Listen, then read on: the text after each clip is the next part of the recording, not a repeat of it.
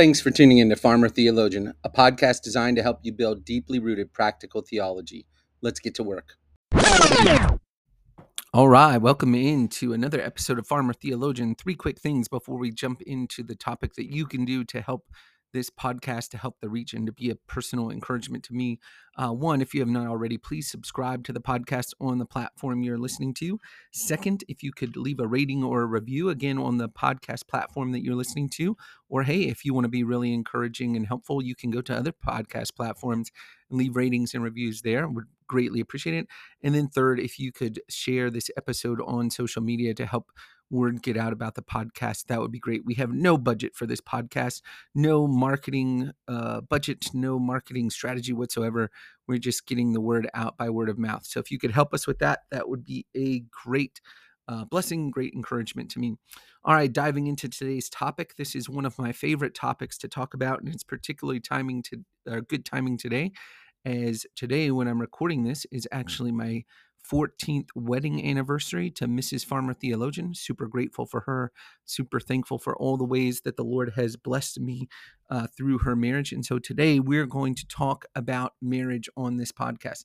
Now, this is a bit more of a freestyle form, uh, but I think you'll see that it is coming straight from the heart as I am in the euphoria of celebrating wedded bliss to Mrs. Farmer Theologian. So I want to start today by reading from Genesis chapter 2, the first marriage, because I think this is uh, really key for us to understand our own marriages, to understand what a blessing they are, really to elevate, if you will, our view of our spouses, our marriage, and how God has sovereignly provided both to us. And so, if you'll follow along with me, I'm going to read Genesis chapter 2, starting in verse 18 through verse 25. As always, I'm reading from the NASB 95 edition.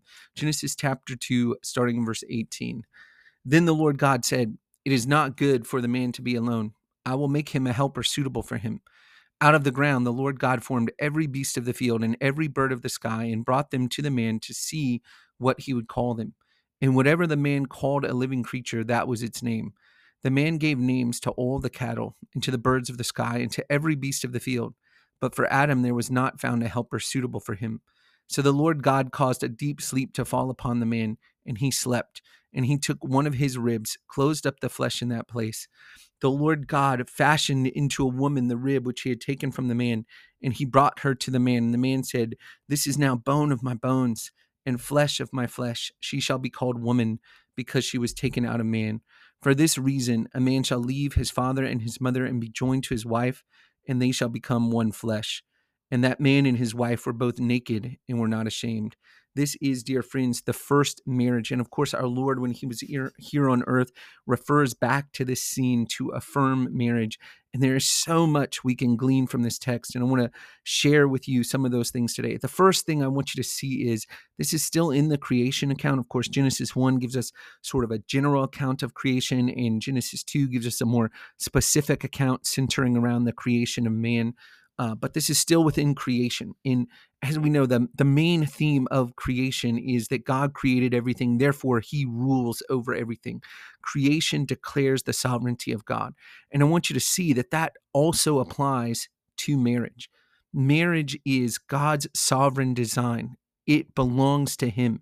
No one else can have a say in it that is superior to him. No one can overrule him or his design for marriage. Marriage is part of God's creation, part of his good creation, and therefore he is sovereign over it. Or to say it another way, God made marriage, so God sets the rules. It is his institution. He designed it the way he wanted it to. And here we see great things from this design that should encourage us and just elevate our view of God and his design of marriage the first thing I want you to see here is a wife is a sovereign gift from God, or you might broaden it out to say spouse, but here in particular, it has the wife in mind. What a glorious scene this is. I mean, you could just imagine, and, and it's hard for us, right, to to imagine this because we have known nothing but a fallen, imperfect world that is groaning for the return of the Savior. We have known nothing in our lives but a sin cursed world. But try, if you will, to put yourself in your sanctified imagination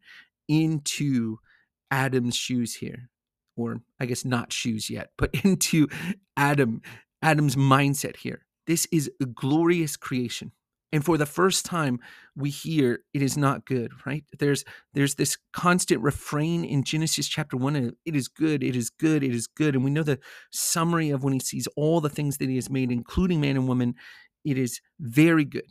But here in the midst of this as we get this re-look back to the first marriage we see it is not good for man to be alone. That is god's determination. God says that it's not man saying god you know i know all this is great but I have this one thing I need. But no, it is God saying, It is not good for man to be alone. I will make a helper suitable for him.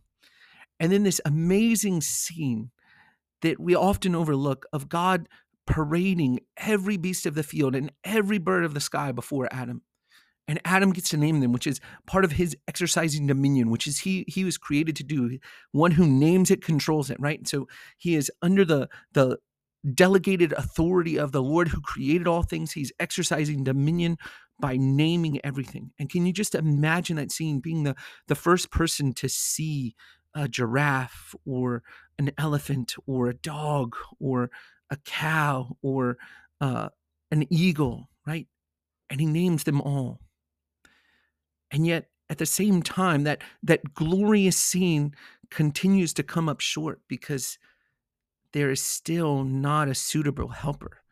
It says the man gave names to all the cattle, all the birds of the sky, to every beast of the field. See how how all encompassing, how comprehensive that language is. Everything in creation is paraded before him. But for Adam, there was not found a helper suitable for him. And so God goes on to create the woman. Now, think about that, especially you men, think about that the great lesson there is there is nothing certainly if there was no creature in in perfect creation no creature in undefiled creation no creature in the fall, unfallen creation that was suitable enough to be a helper aside from the woman then there is nothing in this fallen creation that can take the place that can be a suitable helper for us like a woman and like the particular woman that God has designed for you, has created for you, has brought into your life, has chosen to put you with. So God creates the woman. The Lord caused a deep sleep to fall upon the man, and he slept, and he took one of his ribs and closed up the flesh of that place. The Lord God fashioned into a woman the rib which he had taken from the man and brought her to the man. This is really amazing to me because, one, you see, God does all the acting here. Adam is put to sleep. Adam is is doing nothing. And then it twice refers to the covenant name of Yahweh, the Lord God, the Lord God. That's the the covenant name Yahweh is the one who caused this deep sleep to fall upon whom who fashioned the woman for him. It is the covenant keeping God who blesses him with this woman. And then Adam awakes and the man said, this is now and it, it's it's now in the in the English it's it's atah in the uh in the Hebrew it's like at last it's like Adam says, now we're talking. I mean, think about that scene. All those animals, right? He sees man's best friend. He sees the dog. He gets to name it dog, but it's not a suitable helper. It may be man's best friend in a in a very silly sense, but it's truly not man's best friend. But when he sees the woman, he's like, "Ata! At last, now we're talking." This is bone of my bones, flesh of my flesh. She shall be called woman because she was taken out of man. In your Bible, that's probably indented because it's Hebrew poetry. And I'll, I'll save you the grammar lesson, but there's so much poetry in those four lines of Hebrew. So much figure of speech, so much stuff. It is, it is just celebrating in the most amazing way this gift of a woman to him. I'll just take a side note here. Brothers, if if you spend more time thinking about your wife in this sense at last this is now bone of my bones flesh of my flesh she shall be called woman because she was taken out of man. If you spend more time celebrating your wife like this and less time like fallen adam in adam 3 ah, this woman that you gave me i'm sorry in genesis 3 if we have more now at last view of our wife and less ah, this woman you gave me view of our wife our life would go much better. But here she is she is the helpmate. She is the suitable helper. And notice, dear friends, how it is Adam who needs the helper suitable. Somehow we we get this twisted. We think, oh man, the woman is lesser because she was created second. No, it is it is decided. God says that the man is the one who needs a helper. In what other area do we see the the one who needs the helper as the superior one? Here it is man who needs the helper, man who needs the woman to come in and to, to complement him, to be a helper to him. And he celebrates her because she is God's sovereign gift to him. This is such an amazing thing for us. And this is the created order here, dear friends. Now, listen, I know there's a lot of talk these days about patriarchy, complementarianism, and, and so far as the etymology of the word patriarchy goes, father led, sure. Yes, society is better when fathers lead. Society is better when men lead. It is God's design that men lead. Absolutely. But that in no way makes women lesser. In fact, it is the the man who needs the helper from creation. It is it is the woman who is the gift to the man. And so we should see women in that way as a gift, as a as God's perfectly designed helper for us, particularly our wives. We should see as God's perfectly designed helper for us. And ladies, you should see that as an honor, as a as a role that is God designed for you, not as as something that puts you down or holds you down. It is what God has created you for. And if you are in Christ, the best thing you can be is what God has created you for. The world will push all kinds of other ideas on you and will try to make this look like something lesser. But the truth is, as conveyed here from Scripture, from the very beginning, from creation, the woman is God's sovereign gift to the man a spouse is God's sovereign gift. And so we should renew our minds and think of our spouse in such a way that they are God's sovereign gift to us. The next thing I want you to see from this is marriage. The institution of marriage is God's sovereign gift. God says in his word, which Jesus affirmed when he was here on the earth, for this reason a man shall leave his father and mother and be joined to his wife, and they shall become one flesh and a man and his wife were both naked and were not ashamed. Here we see the creation of marriage. It is God who ordains this. It is God who ordains that this new relationship, the man and the woman, shall be the primary human to human relationship. That he shall leave his father and mother. That would be the, the primary relationship prior to marriage. That one would be under the authority and, and care of their parents. But now he is he is leaving that realm and being uh, joined to his wife. The idea there is being woven together, so much so that they shall become one flesh. This is now surely the primary relationship. Different, so much counseling is done over this issue. So much in in my experience in counseling, the heart of the matter comes back to this idea of leaving and cleaving to the, the one you have chosen.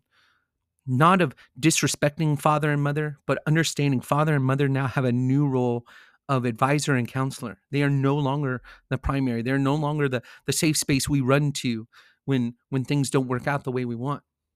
They're no longer the the one that we run to when things are difficult. Instead, now we have that in our spouse. They are the primary relationship. They are the one that we are one flesh with. We don't war with our in-laws or or with our parents against our spouse but rather we are with our spouse. We are joined to them. The two are one flesh, and no one should separate that. Jesus says that when he quotes from this passage, he says, Therefore, what God has put together, let no man separate. What a what a encouragement it is, friends, to understand that this new relationship of husband and wife by God's design is the primary relationship you will have on a human level. Obviously, our relationship with the Lord is our primary relationship, period but on a human level, our relationship with our spouse is the primary relationship.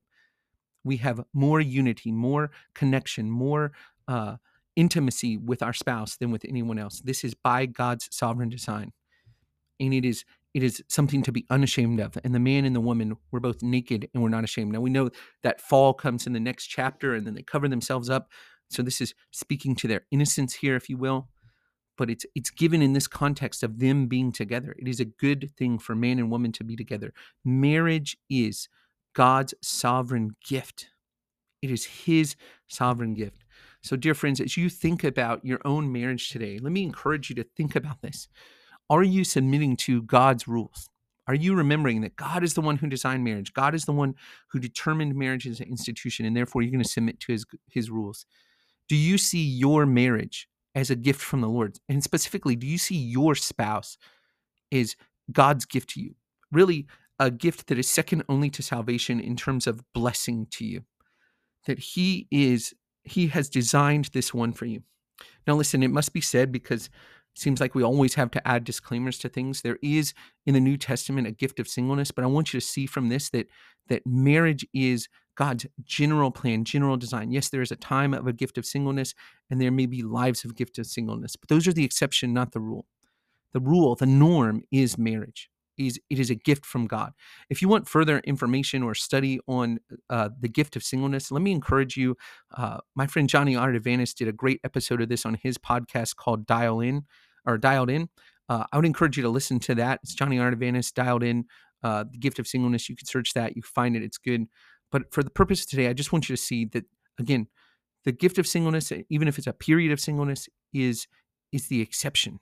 The norm is to be married. We will spend way more time unless some uh, drastic thing intervenes, being married and being with our spouse, than we will being single or being with anyone else.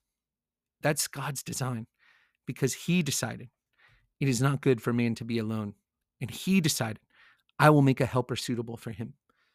God's gift of marriage is a great thing. And I pray that this episode has encouraged you to see your spouse as God's sovereign gift for you and your marriage as God's sovereign gift for you, because that's what scripture teaches us. Well, friends, that's it for today's episode. I do want to give a special happy anniversary, although it will be delayed by a day, um, to my lovely bride celebrating 14 years. Thank you, Mrs. Farmer Theologian, for being a great blessing to me and uh, I just praise the Lord for you. Friend, I hope this episode was encouraging to you as you listen. Again, if you want to help out the episode, uh, please do share it on social media and come back next time as we continue building deeply rooted practical theology.